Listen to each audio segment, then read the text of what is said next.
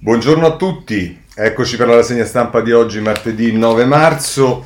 E insomma, i titoli principali dei giornali oggi sono per un evento numerico che corrisponde, ahimè, a una tragedia umana, e cioè il raggiungimento dei 100.000 morti in Italia a causa del Covid.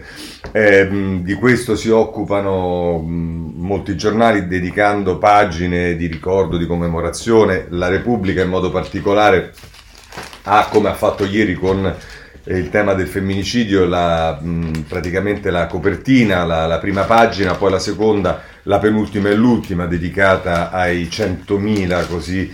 Eh, e tra l'altro Maurizio Molinari, che è il direttore, scrive nel giorno in cui l'Italia supera le 100.000 vittime per la pandemia è il momento di fermarsi in segno di rispetto per il dolore i lutti e le lacerazioni che colpiscono così tanti fra noi, il Covid-19 è un nemico invisibile che ci ha colpito a sorpresa, è entrato nei nostri corpi, nelle nostre vite e ha portato morte e devastazione come mai è avvenuto dalla fine della seconda guerra mondiale. Ogni vittima ha un nome, ha lasciato una vita con affetti, speranze, sogni. Il nostro giornale di oggi è avvolto dai volti e le storie di alcuni di loro. Sono i nostri parenti ed amici, i nostri vicini di casa e colleghi di lavoro, le persone che incontriamo uscendo di casa, salendo sull'autobus, andando a scuola, ogni volto, ogni caduto nella guerra al virus è un tassello del nostro paese. Hanno nomi, origini, fedi, generi e colori diversi, ma in comune c'è l'appartenenza ad una comunità nazionale che ha il dovere di ricordarli per le generazioni a venire, perché erano come noi, perché essere, potevamo essere al loro posto, perché ciò ci aiuterà a proteggerci da nuove minacce collettive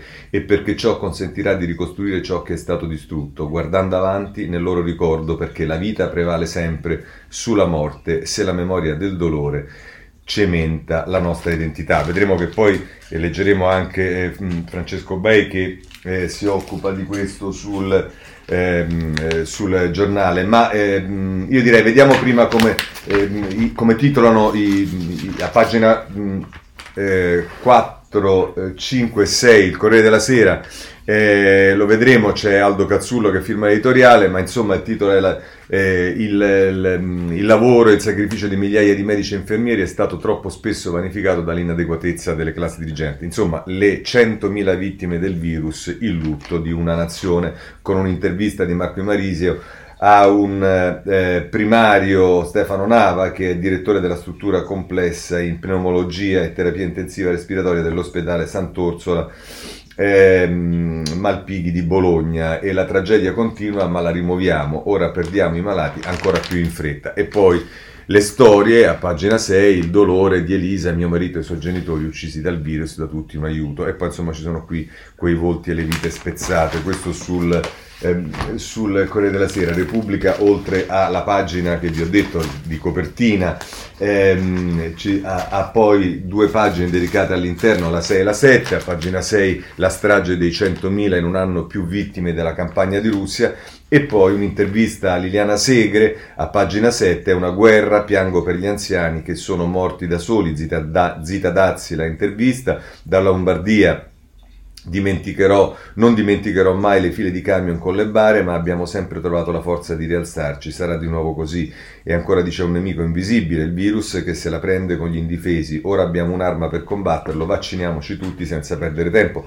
E ancora dice dopo le bandiere e i canti dai balconi non è rimasto granché del sentimento di fratellanza. Purtroppo hater e sciacalli sono sempre in movimento. Così Liliana Segre sul eh, sulla Repubblica. Anche la stampa, il titolo di apertura con una foto di una infermiera che tiene tra le mani coperte dai guanti una mano di un degente, 100.000 e questo è il titolo di apertura e poi se andiamo nelle pagine 4 e 5, 100.000 è un numero secco che viene messo così eh, dalla stampa. Eh, nella bergamasca che prova a ripartire abbiamo imparato a vivere con la paura ed è un reportage di Fabio Poletti per l'appunto eh, dalla bergamasca. Così eh, la stampa. Il domani tutta la prima pagina con questo titolo di apertura, 100.000 morti di Covid, così la tragedia ha scavato un abisso nell'inconscio, è Ginevra Alberti che è una scrittrice che eh, firma questo articolo sulla prima pagina del eh, domani.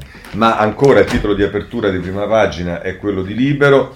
Eh, record 100.000 morti in Italia, bilancio tragico di un anno. Ci avevano raccontato che il nostro paese era un modello per il mondo intero, ma nessuno ha fatto peggio di noi. Intanto ci avviciniamo a tutto rosso, dal quale non risorgeremo neanche a Pasqua, ma questo eh, lo vedremo eh, dopo. Eh, voglio segnalarvi ancora il messaggero che a pagina, ehm,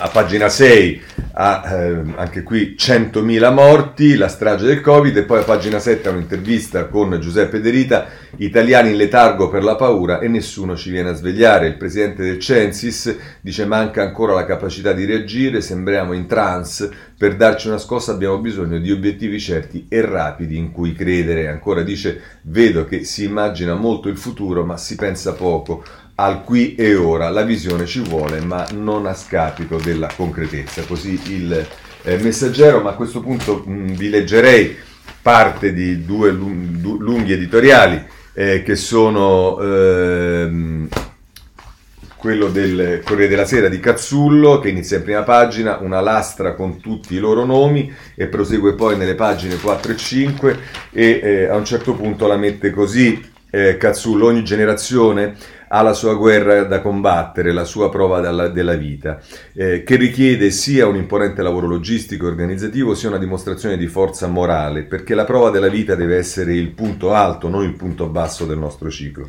100.000 morti rappresentano un bilancio spaventoso, la conferma che purtroppo non è andato tutto bene come ci dicevamo l'altro all'inizio. Il lavoro e il sacrificio di migliaia di medici e infermieri, un prezzo particolarmente alto lo hanno pagato le donne, è stato troppo spesso vanificato dall'inadeguatezza delle classi dirigenti e, come sempre, con le inchieste giudiziarie c'è il rischio che la responsabilità non vengano accertate e sanzionate come sarebbe doveroso.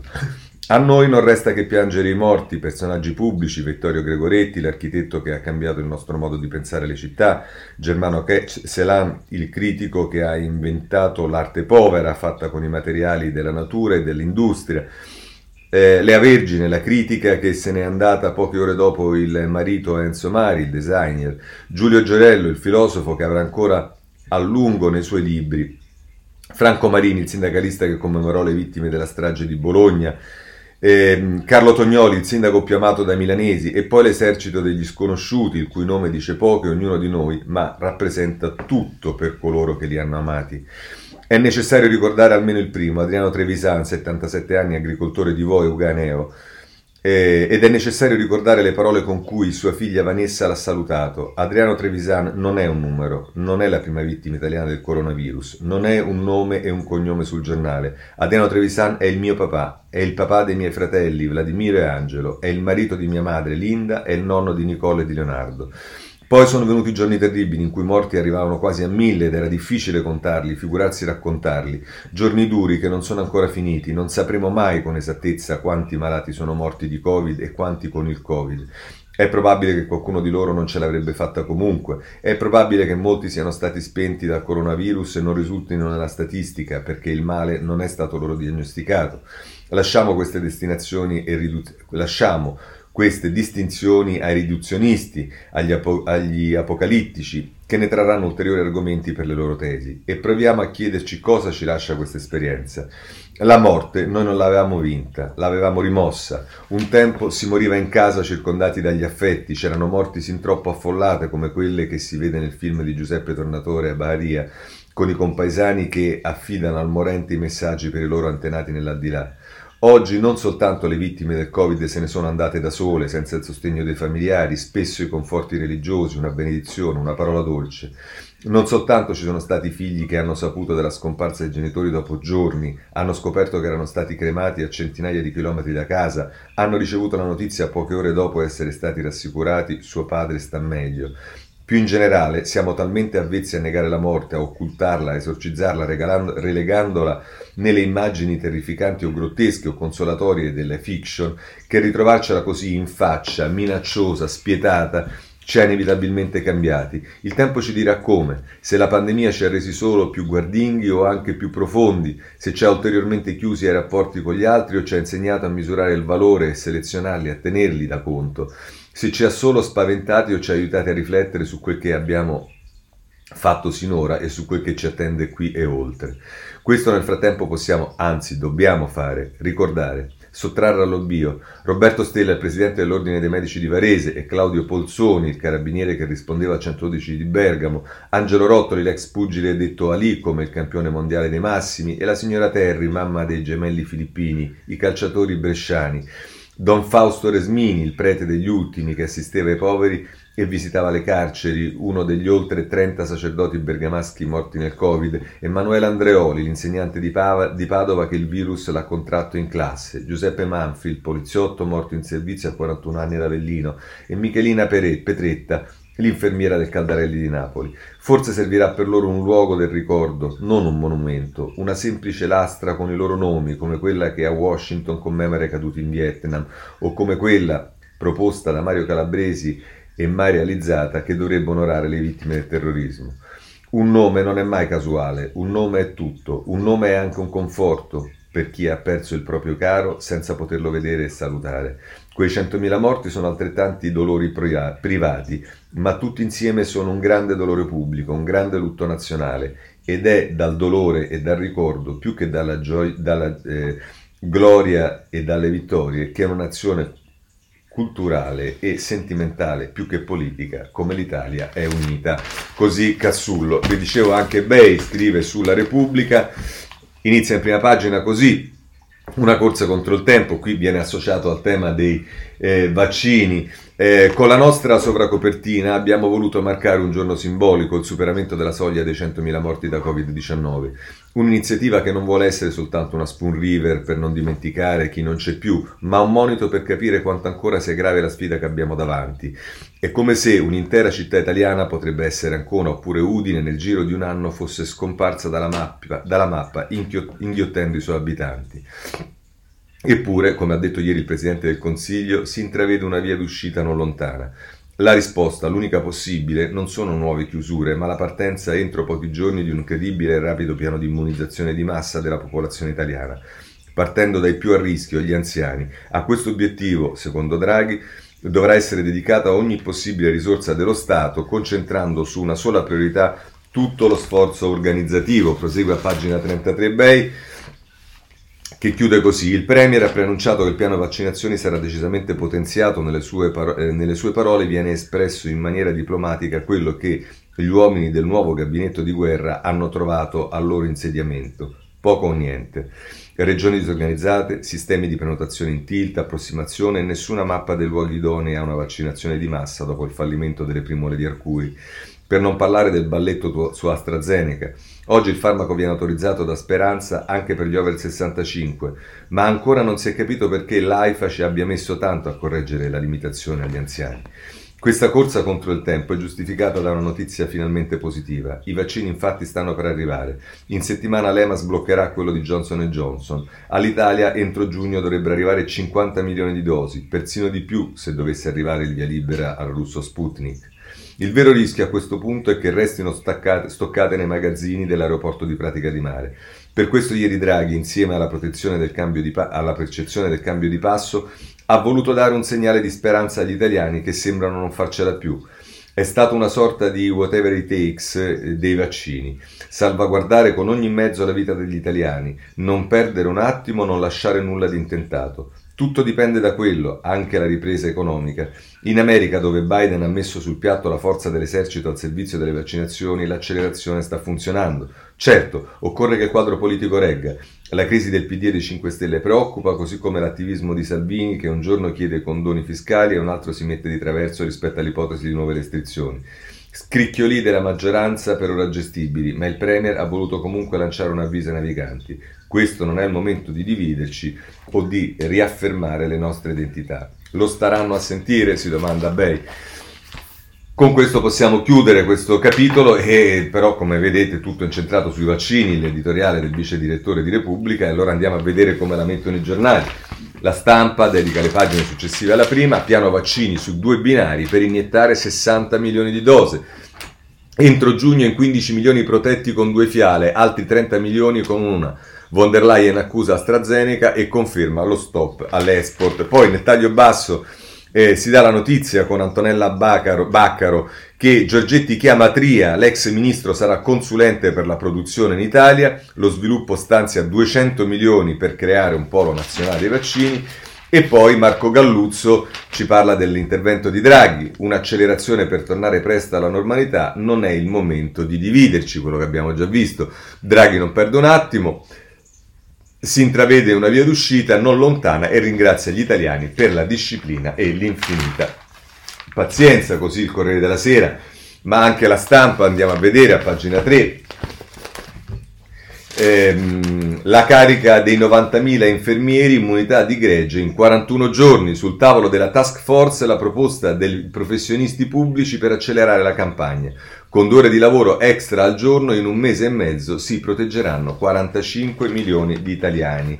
È il dossier che eh, ha predisposto eh, la eh, stampa eh, con Paolo Russo. Andiamo a vedere eh, come la mette invece il tempo. Prima pagina del tempo, pizzicati i furbetti dei vaccini, parenti e amici saltano la fila eppure i politici si immunizzano prima di chi ne avrebbe diritto.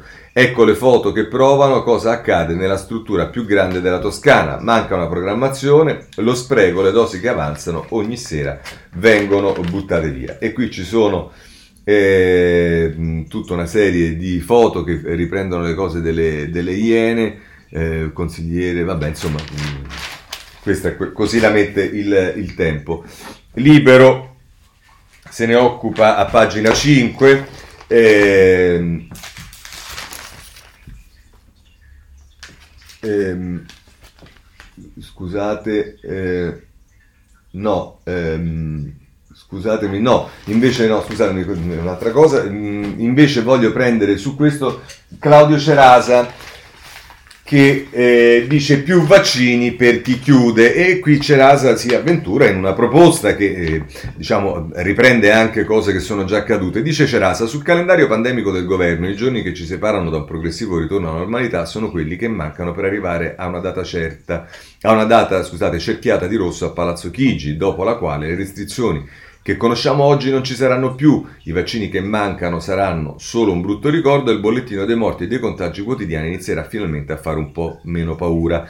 Quella data è il 31 luglio, a quella data mancano ancora 145 giorni e dentro quella data il ministro della Salute Speranza è convinto che sarà possibile arrivare al momento chiave della pandemia. Entro la fine dell'estate, come abbiamo detto, contiamo di poter vaccinare tutti coloro che si vogliono vaccinare, ma entro il 31 luglio contiamo di poter vaccinare tutta la popolazione over 65 che lo desidera. Fissare quella data sul nostro calendario è cruciale, dice Cerasa, non solo per ragioni psicologiche, ma anche per ragioni pratiche. Il 90% dei decessi e la larga maggioranza dei ricoveri registrati in Italia per Covid-19 in questi mesi ha avuto a che fare con la popolazione degli over 65 e una volta messa al sicuro la popolazione più fragile sarà possibile mettere da parte per sempre misure restrittive come lockdown. Nella... Scusate. Nell'attesa, scrive Speranza, però di arrivare a quella data, ci sono due mosse cruciali che il governo non potrà fare a meno di considerare nelle prossime ore e che hanno a, vedere, a che vedere entrambe A con la necessità di rinunciare per i prossimi quattro mesi alle, mis- alle mezze misure e B con la necessità di rivedere in un punto cruciale la distribuzione dei vaccini. La prima mezza misura a cui il governo dovrebbe rinunciare con urgenza riguarda uno dei colori del sistema a semaforo, introdotto lo scorso 6 novembre, si riferisce all'arancione. In altre parole, se c'è un grosso problema da risolvere, lo risolve fino in fondo e il colore da usare è il rosso. Se non c'è un grosso problema da risolvere lo si può governare in modo più soft e il colore da usare può essere anche quello giallo. Le mezze smisure, specie quando si è in presenza di varianti che purtroppo sono tre volte più veloci a contagiare rispetto al virus precedenti, non servono più. E il tema delle mezze misure, che difficilmente il Presidente del Consiglio potrà non affrontare venerdì prossimo quando andrà a visitare un centro vaccini italiano, ritorna attuale anche rispetto al tema della distribuzione dei vaccini. Il ministro Speranza ci conferma che una delle ipotesi allo studio del governo è quella di imprimere una svolta alla campagna di vaccinazione, non soltanto andando a vaccinare più persone possibili, ma anche legando nelle prossime eh, settimane la distribuzione dei vaccini al numero delle chiusure. L'idea è questa, destinare un numero maggiore di vaccini alle regioni più a rischio per incentivare le misure più dure. Più una regione è rossa, più alto cioè è il contagio in quella zona e più vaccini arriveranno. Chiude così Cerasa. Chiudiamo per l'ultima volta e utilizziamo questa chiusura per vaccinarci tutti, combinando un lockdown rigoroso con una campagna vaccinale massiccia.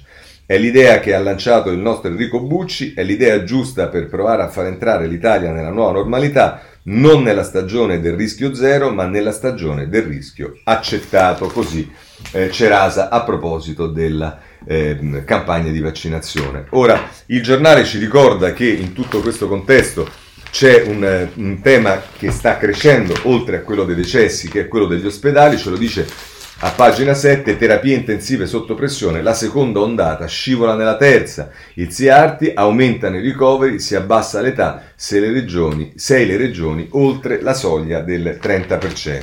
E questo è appunto eh, i numeri che arrivano con la, la, terza ondata così chiamata. E allora come reagire alla terza ondata? Qui ci stanno tutte le varie misure, ce ne parlano anche qui i giornali. Il Corriere della Sera pagina 9, pronti a scattare altri divieti, possibili stretta, stretta, possibile stretta sui negozi e viene intervistato tra l'altro da Marco Cremonesi in taglio basso, il governatore del Friuli Federica, che dice ma questo è l'ultimo sforzo che possiamo chiedere. Andiamo a vedere perché la Repubblica dedica due pagine alle misure, sono la pagina 3, Appunta- appuntamenti anche con sms, ipotesi, ipotesi lockdown differenziati, Tommaso Ciriaco, Alessandra Ziniti, oggi il parere del CTS, oltre a una certa soglia l'Italia in zona arancione, scuro nei feriali, rossa nei weekend, entro Pasqua parte la campagna di massa di vaccinazione. E poi a pagina 4 viene eh, da Elena Dusi intervistato eh, Signorelli, che è, del, che è l'esperto del, del, professore di igiene al San Raffaele, che dice contro le varianti due metri di distanza. Questa è una nuova misura che eh, arriva perché evidentemente le varianti sono più eh, contagiose. vediamo anche il tempo eh, a pagina 4 a proposito delle misure.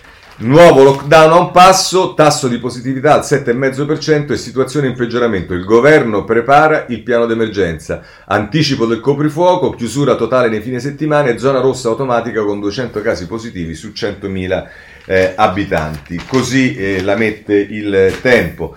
Andiamo avanti perché anche Libero, che invece è più sarcastico nel nel suo titolo a pagina 5, eh, non risorgeremo neanche a Pasqua, contagi in aumento, si va verso il virgolette tutto rosso, riunione femministi e il nuovo commissario all'emergenza, si valutano i lockdown nazionali, ma ci sono forti resistenze soprattutto da parte delle regioni. Per il Premier però non c'è scelta, la situazione è analoga a quella dello scorso anno. Molto, diciamo più eh, decisamente pessimista il eh, libero, eh, vediamo anche il messaggero, anche il messaggero dedica eh, le eh, pagine eh, successive alla prima, la 2 e la 3, RT a 1,3, intensive piene, il CTS valuta le chiusure, stretta nelle zone rosse, Oggi riunione del comitato e Speranza punta a rivedere i parametri per le pagelle. Salvini e Berlusconi contro il lockdown, nuovi interventi possibili a fine settimana. E quanto, per quanto riguarda le misure allo studio, di Dato Pirone, nel taglio basso ci dice che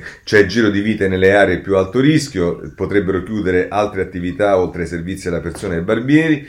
Per quanto riguarda eh, gli interventi generali, moderno Natale, Italia in rosso nei weekend, verrebbero rispolverate le fasce uniche per tutto il territorio nazionale e poi sono i lockdown mirati, anticipo del coprifuoco, forse già alle ore 19 si valutano azioni drastiche per ridurre i contatti tra le persone ed ogni forma di movida.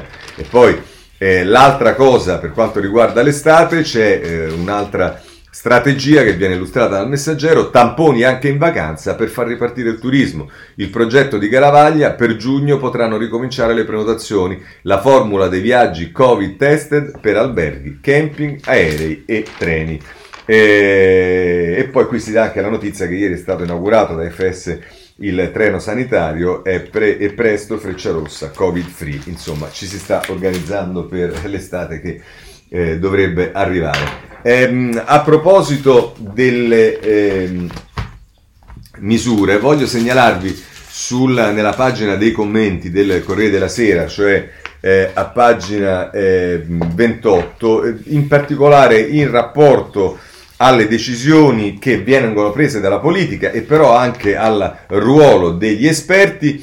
Eh, Mauro Dorato, Maurizio Ferrara e Francesco Guala, i confini della scienza e i compiti della politica. E tra l'altro dicono gli esperti che da mesi assistono il governo stanno facendo un lavoro prezioso sul piano scientifico e contribuiscono a informare i cittadini rendendo comprensibili le pesanti misure di contenimento.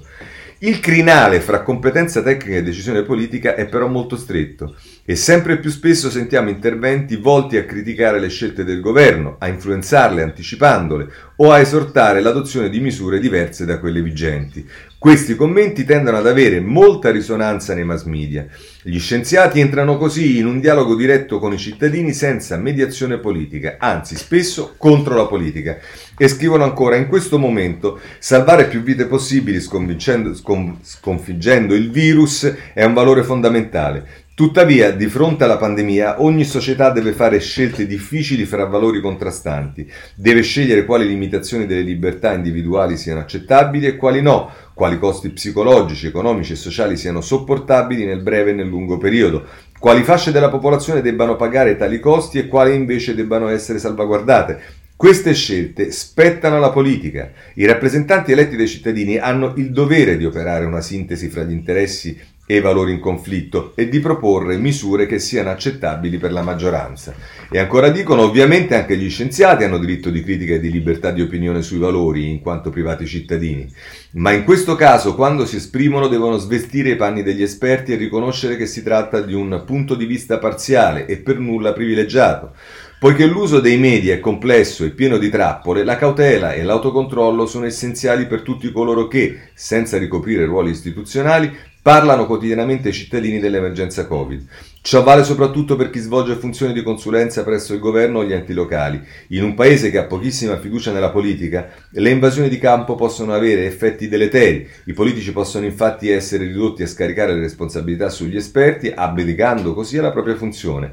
I cittadini dal canto loro smarriscono la consapevolezza dei diritti della scienza e del suo ruolo in una società complessa e pluralista. Sembra molto ragionevole eh, questo eh, intervento sul eh, Corriere della Sera. Andiamo avanti. Eh, scuola è un capitolo a parte, come sempre. Lo vediamo su alcuni giornali, sul Corriere della Sera a pagina 10, scuola, Bianchi promette nuovi aiuti, priorità, concedi e bonus babysitter. Il ministro per ora non indica una, una data di riapertura, chiudere è stata una decisione sofferta ma responsabile. Gianna Fragonara che eh, ci parla del eh, ministro eh, della eh, pubblica istruzione Bianchi, ma eh, sulla scuola voglio segnalarvi anche il giornale eh, a pagina 8 che la mette così, lezioni da casa per tutti, l'ira dei camici bianchi, nessuna deroga per i figli di chi svolge lavori essenziali, i medici, decisione assurda. E questo è un tema che è emerso anche eh, nei giorni scorsi, l'abbiamo visto emergere anche nei giorni scorsi, anche Libero si eh, dedica oggi al tema della scuola, lo fa a pagina 4, eh, che bocciatura, la scuola distrutta dal virus ci farà perdere 1,5 punti di PIL. Gli effetti dello stop alle elezioni, scrive Lisa Calessi, saranno disastrosi per lo sviluppo economico dei prossimi decenni. Nelle città del mezzogiorno gli studenti hanno fatto solo la metà delle ore in classe. E per ultimo, sulla scuola non può che esserci l'avvenire, che è sempre particolarmente attento e sensibile, lo fa oggi a pagina 10. Eh, in 6 milioni a casa, scontro sulla DAD, retromarcia sui lavoratori essenziali. Chiudere le scuole è stata una scelta difficile ma necessaria, ha ribadito il ministro dell'istruzione Patrizio Bianchi, che non si è sbilanciato sul ritorno in classe dopo Pasqua. Non c'è un orizzonte, la responsabilità è di tutti, ha aggiunto. E insomma, boom di richieste ai presidi da parte delle famiglie, lezioni in presenza per chi ha genitori impegnati in attività necessarie. Il ministero prima conferma e poi revoca la possibilità. Troppa confusione nelle domande. Così eh, sintetizza la situazione caos nella scuola, l'avvenire. Oh, ieri è stata anche una giornata importante per il Recovery Fund, il recovery fund perché eh, il ministro Franco è stato ascoltato dalle commissioni riunite di Camera e Senato, Finanze, Bilancio e Affari Europei, se non erro. Ce ne parlano alcuni giornali, il Corriere della Sera pagina 11, all'Italia 191,5 miliardi, i fondi in estate, il ministro dell'economia Franco, governance robusta per l'attuazione dei programmi, ruolo centrale al MEF. E eh, qui si dice Federico Fubini, eh, la tela del Premier per blindare il piano di riforme, patto con, sindacati a Palazzo Chi, con i sindacati a Palazzo Chigi, scrive Federico Fubini sul eh, Corriere a pagina 11. La Repubblica, due pagine, eh, a pagina 8 e 9, Pagina 8 con Roberto Petrini, recovery plan all'Italia 5 miliardi in meno. Franco dice cambiare passo, il calo del PIL restringe la nostra quota a 204,5 miliardi, il ministro in audizione con le riforme, la crescita sopra al 3%. E poi ehm, Rosaria Amato invece eh, ci informa cosa eh, dovrebbe accadere sulla burocrazia. Per ringiovanire la pubblica amministrazione, assunzioni entro un mese. Brunetta annuncia lo sblocco di ingressi e concorsi per enti locali e uffici pubblici a corto di personale. Si comincerà dai tecnici necessari ad attuare il piano di rilancio. Eh, questa è la notizia che era un po' diciamo, circolata già nei giorni scorsi, ma adesso è eh, sostanzialmente ufficiale. Eh, il domani del recovery plan se ne occupa pagina 2 eh, con un titolo polemico, la svolta sul recovery, trasparenza sul passato, molto meno sul presente. Giovanna Fagionato che parla del ministro ascoltato in Parlamento, eh, il ministro dell'economia Franco condividerà le schede dei progetti con i parlamentari, sulle consulenze dice nessun privato ha informazioni privilegiate, così il domani. Abbiamo ancora da segnalare il foglio in prima pagina, eh, la carica degli under 35, la sfida di Franco e Brunetta per la pubblica amministrazione. Il recovery impone il ricambio, si attingerà agli albi professionali per fare presto e svecchiare gli statali. Eh, addirittura l'ipotesi dei test online. L'obiettivo è quello del 30 aprile, ci dice eh, il foglio.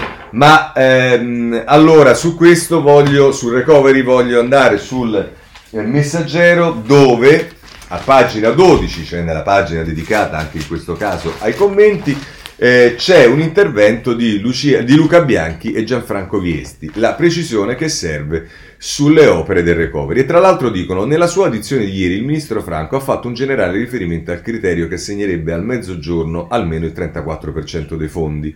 Ma non è solo un problema di riferimenti generali e percentuali, è necessaria una chiara identificazione di strategie, obiettivi ed interventi che garantiscano la coerenza con l'obiettivo di ridurre le disuguaglianze e accelerare la ripresa. A tale fine abbiamo predisposto, insieme ad un gruppo di esperti, un breve documento che prova ad individuare i nodi chiave. Certamente c'è un tema di indirizzo complessivo del piano che dovrebbe rendere esplicito il contributo essenziale che il, mezzogiorno può fornire al rilancio del paese, nella transizione green, nella logistica, nelle nuove attività manifatturiere, nella trasformazione digitale e specie delle sue aree urbane. Ma questo non può rimanere una mera dichiarazione di intenti, deve tradursi nei due principi cardine. Primo, di allocare gli investimenti con l'obiettivo di ridurre significa- significativamente le disparità nelle infrastrutture e nel capitale pubblico. Secondo, di garantire progressivamente servizi pubblici a partire da istruzione e salute di pari quantità e qualità nelle diverse aree del Paese. Ma seguire questi principi ha un'implicazione fondamentale, individuare con precisione nel documento la localizzazione territoriale di tutti gli investimenti previsti e dove ci saranno bandi per progetti i criteri che essi seguiranno per ottenere un'allocazione equilibrata della spesa. Ma ad essere importante non è solo la spesa, lo sono ancora di più i risultati attesi di ogni intervento che il governo si impegna con la Commissione europea e con i cittadini a raggiungere al 2026.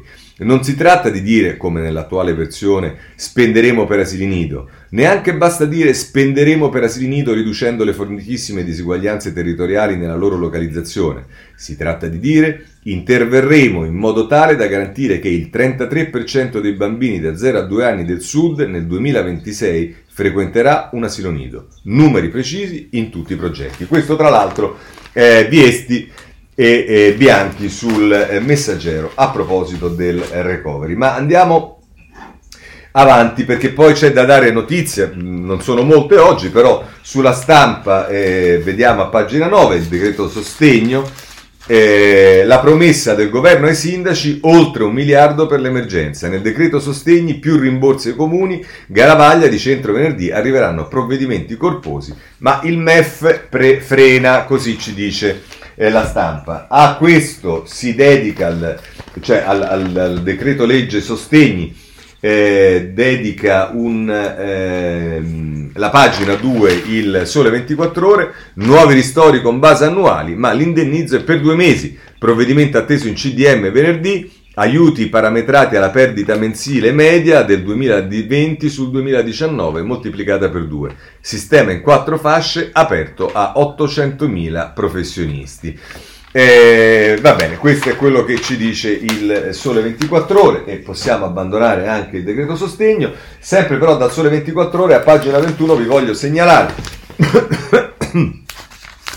due interventi sul tema della riforma del fisco che come sapete ha un'importante indagine avviata dalla Commissione Finanze, presieduta da Luigi Marattin alla Camera e eh, oggi intervengono eh, Marco Miccinesi eh, che dice fisco, la riforma deve puntare su semplicità e lealtà reciproca, la certezza immediata del carico tributario favorirebbe gli investimenti e poi Gianni Pittella nel taglio basso, decisivo ridurre il prelievo sui ceti medi, le innumerevoli modifiche hanno snaturato l'IRPEF rendendola iniqua e inefficiente. Chi è interessato sono due interventi che si occupano di un tema che sicuramente è all'ordine del giorno per quanto riguarda le riforme. Oh, poi c'è il tema del lavoro su questo voglio segnalarvi il messaggero a pagina 11 che ehm, eh, ha un'intervista a Luigi Sbarra, che è il nuovo segretario della CISD, che ha sostituito ehm, eh, la... Ehm,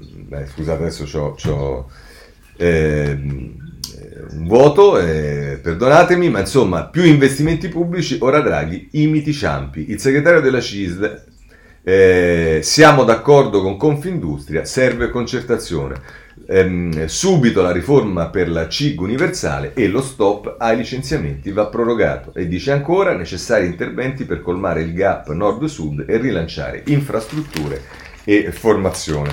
La Furlana, ecco scusatemi, ho avuto proprio un eh, annebbiamento e mh, mm, questo eh, quindi sbarra. Segnalo il sole 24 ore eh, in prima pagina Lavoro, sbloccati i contratti a termine, MEF e Ministero del Lavoro pronti a togliere i vincoli sulle clausole del disegno dignità, vertice Brunetta Sindici, via tetti di spesa dei comuni per l'assunzione a tempo. Questo è il tema del lavoro e su questo voglio segnalarvi un intervento eh, oggi sulla Repubblica, nella pagina dei commenti, in questo caso a pagina 33, di eh, Marco Bentivogli, Piero Ichino e eh, Lucia Valente.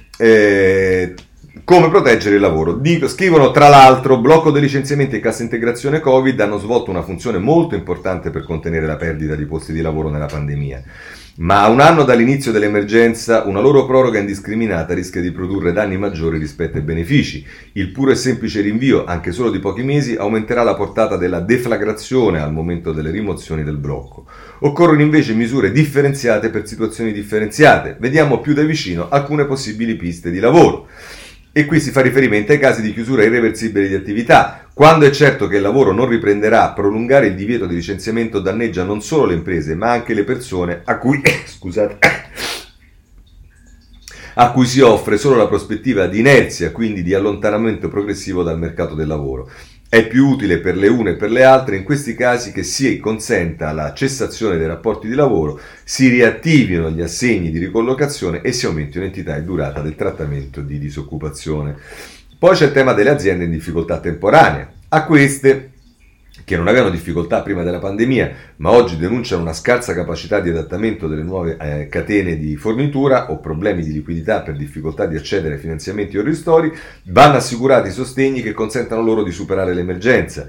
In questi casi, in assenza dei requisiti per la cassa integrazione ordinaria, prorogare il blocco dei licenziamenti e la cassa Covid ha un senso, purché in una prospettiva di recupero concentrata tra imprese, sindacato e autorità pubblica competente. Poi si passa ad altre questioni. ANPAL, INPS insieme per la maggiore efficacia delle politiche attive del lavoro. Oggi manca qualsiasi connessione operativa tra INPS che eroga gli ammortizzatori sociali e l'ANPAL che dovrebbe promuovere le politiche attive del lavoro, quelle cioè cui è affidato il compito della promozione dell'incontro fra domanda e offerta di lavoro e dell'accorciamento della disoccupazione.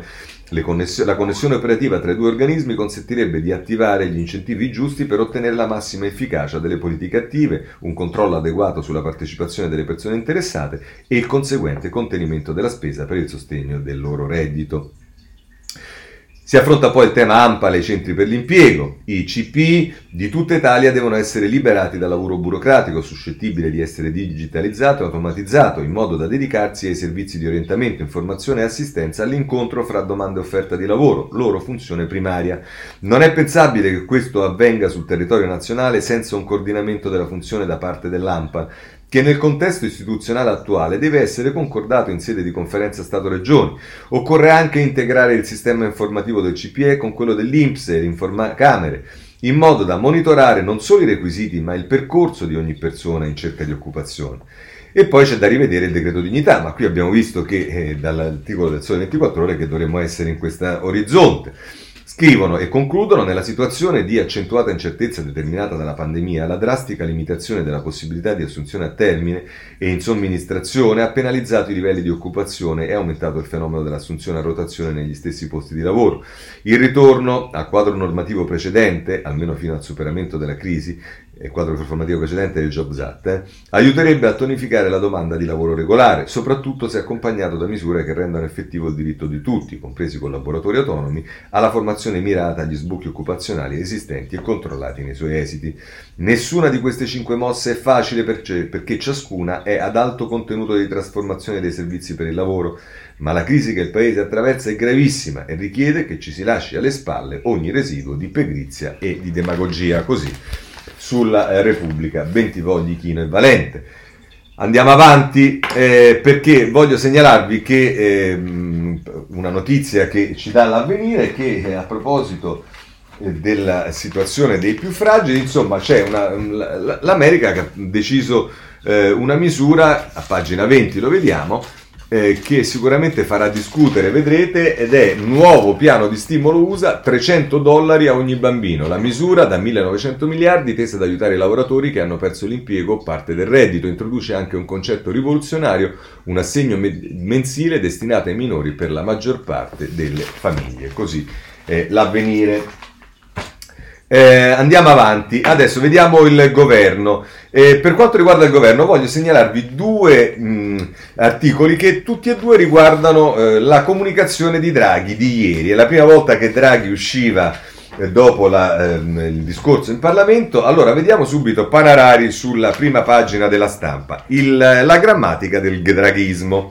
Il videomessaggio di ieri si può considerare come la rentrée comunicativa del Presidente del Consiglio. A distanza della premiere del discorso programmatico della fiducia alle Camere, Mario Draghi ha ribadito i pilastri e l'intonazione della sua comunicazione per come si era delineata nelle, aree, nelle rare occasioni precedenti. Andiamo a pagina 21, vediamo ovviamente non tutto perché non abbiamo il tempo di leggerlo, ma come conclude Panarari.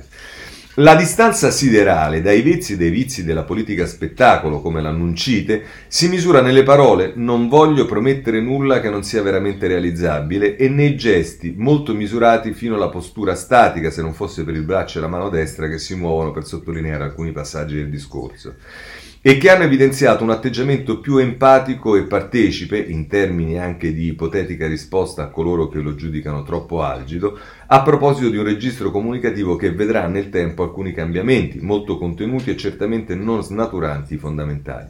Con, posi- con, pochissime concessioni, però, appunto, alla media logic preferita dai leader di partito, perché l'agire comunicativo di Draghi è di tipo eminentemente linguistico ispirato alla razionalità, una sorta di requiem per lo storytelling e un'attitudine austera e parsimoniosa verso gli atti comunicativi orientati alla comunicazione istituzionale di servizi al Paese. È improntata alla comunicazione assertiva, come hanno sottolineato i ringraziamenti rivolti dal Premier alla popolazione e a numerose categorie in prima linea nella pandemia. Ecco, diciamo una lettura simile la dà Sallusti sul giornale in prima pagina Zero nella forma, lode alla sostanza. Dice ieri Mario Draghi è stato, si è rivolto per la prima volta direttamente agli italiani con un messaggio registrato, registrato di pochi minuti. Devo essere sincero, ho visto all'opera il peggior comunicatore nella storia del Presidente del Consiglio. Sguardo fisso alla telecamera, come un neofita del video, traballante nella voce, ingessato nella postura, nessuna concessione alla ricerca del consenso. Draghi è stato un vero disastro nell'epoca dei social e dei click. Ma c'è un ma grosso come una casa. Detto tutto questo, Mario Draghi è il primo presidente a dirci come stanno le cose e non come vorremmo o vorrebbe lui, che poi è la stessa cosa, che stessero. Concetto riassumibile in una frase del suo discorso che andrebbe incorniciata e imparata a memoria da qualsiasi politico, quella che citava prima Panarari, non voglio promettere nulla che non sia veramente realizzabile. Dopo anni di vedremo, faremo, studieremo, spacciati per fatti e verità acquisite, sentire il comandante in capo dire non voglio promettere ci lascia più tranquilli e ottimisti sul futuro, più o meno come immagino lo furono, non voglio fare paragoni eccessivi, gli inglesi già in guerra con Hitler ascoltando il primo discorso di Winston Churchill, premier di emergenza, non ho nulla da offrirvi se non fatica, lacrime e sudore. Realismo e pragmatismo al posto di prese per i fondelli e previsioni farlocche è uno scambio che facciamo volentieri al diavolo l'efficacia mediatica e il consenso social. La sintesi del discorso di Draghi è che non è finita, ma finirà quanto prima, tanto più si starà uniti e il richiamo mi pare di capire non è soltanto per la religiosa classe politica, ma vale anche per la comunità scientifica, la classe dirigente, per esempio quella scolastica e in ultima istanza tutti noi. Il nostro mestiere è raccontare ciò che accade, polemiche e divisioni comprese. Continueremo a farlo, ma anche a sostenere che nei prossimi due mesi bisognerà fare ciò che serve, costi quel che costi. Altri due mesi di sacrifici per meritarci prima un'estate e poi una vita quasi normale. L'alternativa, come ha spiegato gli Draghi, con quel solo cose realizzabili, davvero non ce ne può esserci. Così saluti sul giornale. Bene, passiamo ai partiti a questo punto. È ancora il PD a farla da padrone. Corriere della Sera, pagina 12. Ehm, eh, PD, il pressing per Letta segretario, un leader vero, non un reggente. Franceschini dice dovrà durare almeno un anno tra le ipotesi Finocchiaro, Pinotti e Fassino. Questo dice Maria Teresa Meri. Nel taglio basso la stessa Meri intervista il capogruppo al Senato Marcucci che dice non avrei mai detto che ho vergogna del mio partito, il congresso ora è indifferibile. Il capogruppo Dem, nessuno stillicidio o stima di Nicola. E, ehm, e poi dice il governatore del Lazio, le carte in regola per candidarsi a Roma, è il nome più azzeccato. Eh, così la mette eh, il Corriere della Sera. E la Repubblica, eh, che diciamo non dismette mai ehm, diciamo un certo approccio. Che cosa fa per parlare del PD? Intervista il leader delle sardine, Rinate Sardine, Sartori, che evidentemente è uscito dal suo accampamento nella tenda ehm, eh, del Nazareno e dice noi sardine e il grido di Zingaretti. Questo PD è tossico. Nessuno show al Nazareno, abbiamo solo risposto a una richiesta di aiuto. Vabbè, questo è Sartori. Eh, eh, ve l'abbiamo dato per, eh, perché era necessario. Invece vi segnalo ancora sul PD la stampa eh, a pagina 11. Eh, eccola qui. Eh, PD congresso online, si sfila Enrico Letta, Gualtieri nel Totonomi. Le donne in pole, Pinotti, Finocchiaro, Serracchiani, veti incrociati delle correnti e Zingaretti si tessera. Ora tocca agli altri, ci sarà la forza di fare chiarezza dove io non sono riuscito. E poi dice non mi tiro fuori, non ci sto a lasciare sfarinare il PD, può farlo eh, colonizzare. Se volete nel taglio basso Mirella Serri intervista Alberto Asorrosa, ormai in Italia la sinistra non esiste più, Zingaretti dalla D'Urso è stato incoerente. Le dimissioni avevano un senso, ma in tv ha negato i problemi del partito. Eh, questo sul ehm, ehm, sulla stampa che intervista il vecchio Asorrosa. E allora invece il riformista intervesta, inter, intervista un altro vecchio ex comunista che è Claudio Petruccioli, richiamato in prima pagina. Ehm, eh, pag- a pagina 8 Umberto De Giovannangeli eh, e dice Petruccioli Nicola lascia stare le poltrone stai con Draghi sì o no la mossa di Mattarella ha stravolto il quadro in cui si muovevano i partiti, la Lega l'ha sfruttata per scrollarsi di dorso il sovranismo, i 5 Stelle vivono una fase di trasformazione e il PD, Zingaretti o no, deve chiarire se considera questo governo un'opportunità, come per, Toro, per Tronti, o il, fu, o il frutto di un complotto dei salotti buoni, come sembra pensare Bettini. Io non ho dubbi, ha ragione Tronti. E, e, tra l'altro dice Bettini parla di Conte come se fosse aliende, è ancorato al vecchio schema, modello Comitato di Liberazione Nazionale, campo democratico contro la destra pericolosa, ma di coalizioni ne servono due che competano in modo libero e motivato. E poi se volete c'è anche Cicchitto che nella pagina 9 scrive un articolo dietro il Jacuzzi, una fuga. Davvero il segretario Demma ha scoperto ora che esistono le correnti? Davvero non sopporta più le critiche? O forse il PD non riesce a stare al passo di un governo così riformista, europeista e garantista? È quello che si domanda eh, Cicchitto. Ancora per quanto riguarda il PD vi segnalo il messaggero eh, a pagina 10 Ehm, Opa di Conte e Grillo per svuotare il PD, caccia a voti e volti, l'incontro domenica in Toscana è il piano per andare oltre il Nazareno, visitare, virare verso il PSE e fare una cosa verde che attiri democrat più critici. E poi qui si dice che c'è il derby Pinotti fino a chiaro, ma tra i dem ipotesi rinvio.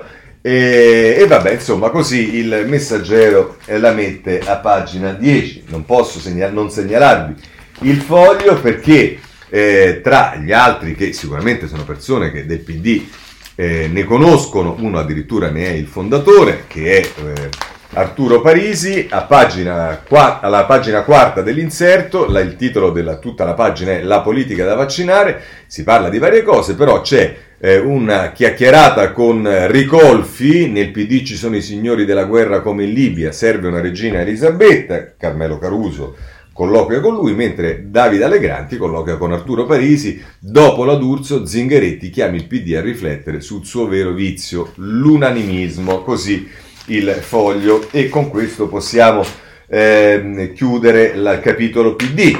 C'è poi il capitolo 5 Stelle, sì che c'è, Corriere della Sera, a pagina 13. Ehm, ehm, scusate, sì, a pagina 13, passi avanti, Grillo vede Conte e c'è la trattativa con Casaleggio.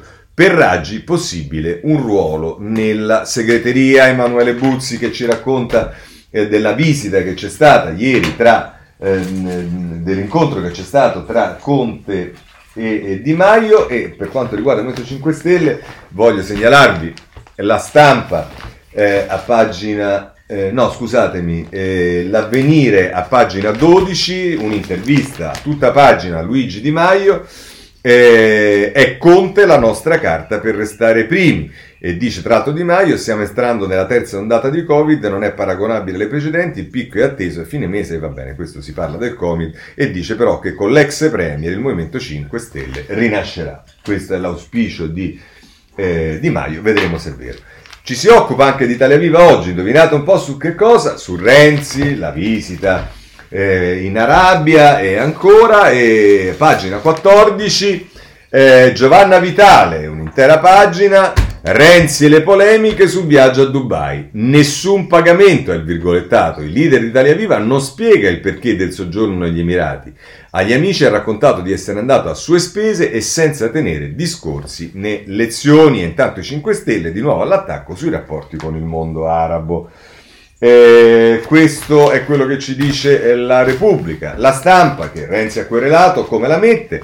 C'è un titoletto di apertura. Eh, Emirati resta il mistero sul viaggio di Renzi, il soggiorno a Dubai con l'imprenditore Carrai e di nuovo Nicolò Caratelli che se ne occupa, pagina 10 e il titolo è Renzi rientro da Dubai e nuove polemiche, con lui negli Emirati c'era l'amico Carrai, l'imprenditore e presidente di Toscana Aeroporti, i due ora dovrebbero osservare la quarantena anti-Covid.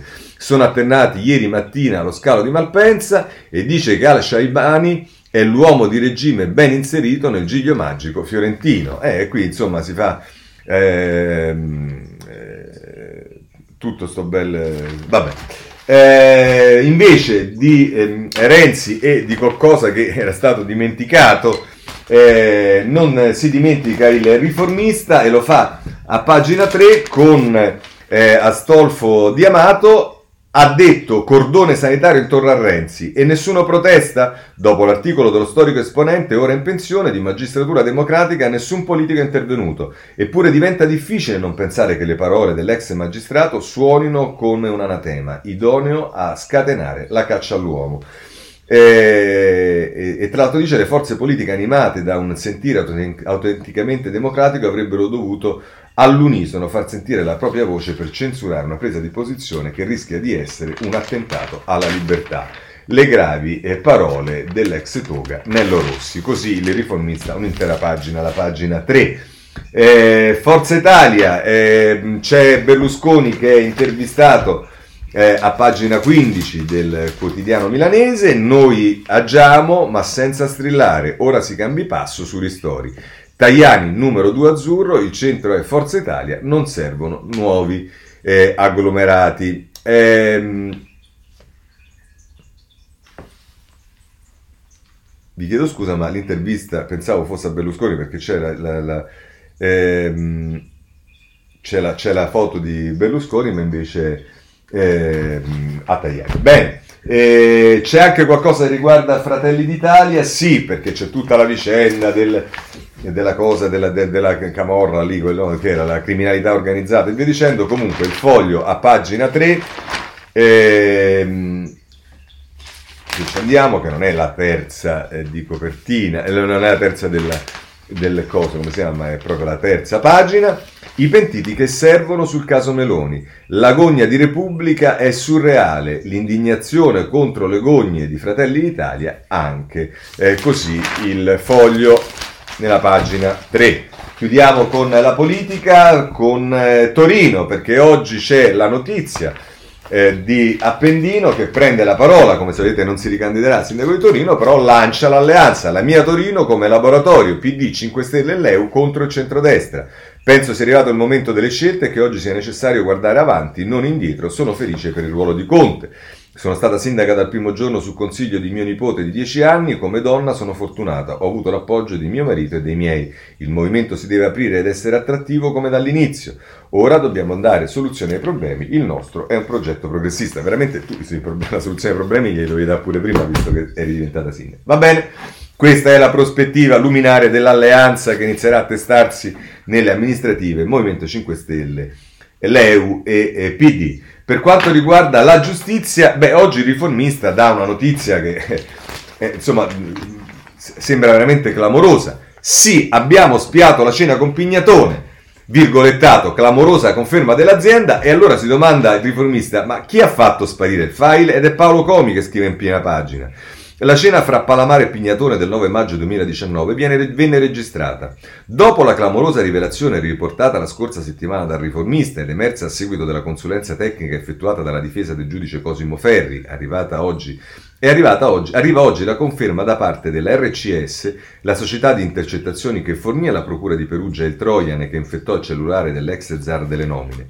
Nel tabulato dell'azienda milanese che abbiamo potuto visionare e che trovate all'interno, si legge chiaramente che la sera del 9 maggio, successiva all'incontro dell'Hotel Champagne in cui si discusse della nomina di Viola alla Procura di Roma, il Trojan rimase acceso fino alle 22.53 a questo punto gli scenari sono due. Nella prima ipotesi la conversazione dopo essere stata registrata è stata fatta spapi- sparire. Al momento non si sa da chi, visto che non risulta depositata dai PM di Perugia agli atti del procedimento.